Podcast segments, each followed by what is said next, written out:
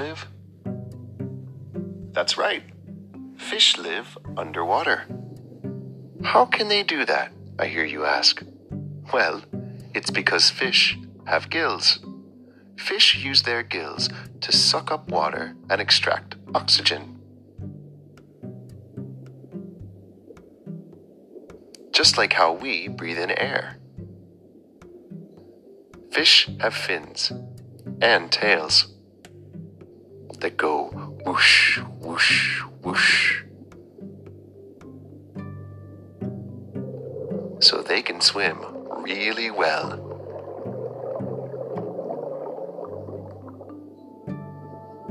There are lots of different types of fish.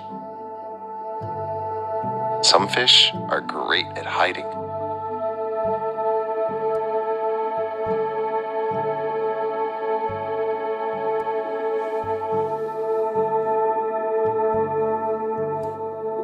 And some are very colorful.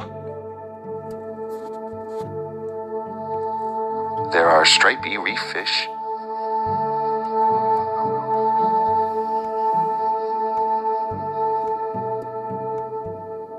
and bluefish with yellow stripes.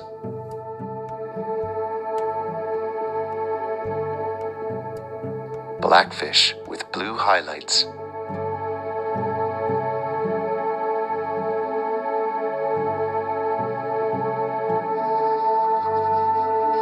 And tiny little fish.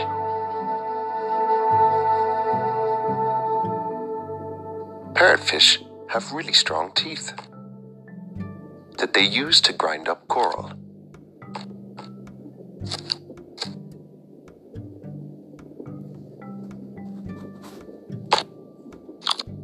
Crunch, crunch, crunch. Huge groups of fish are called schools. Look at them all move together. That's impressive. A great place to see fish is at an aquarium. Would you like to see a school of fish swimming underwater at an aquarium? That would be fun.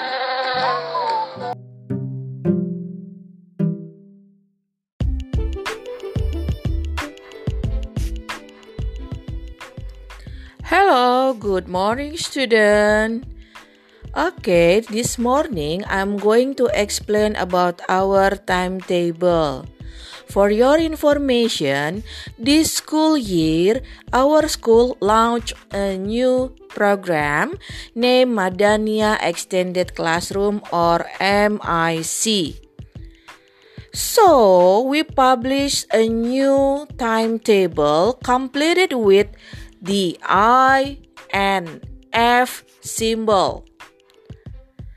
Let me explain what does the symbols mean. I is individual. F is face to face. Individual means you can study the lesson given by your teacher independently.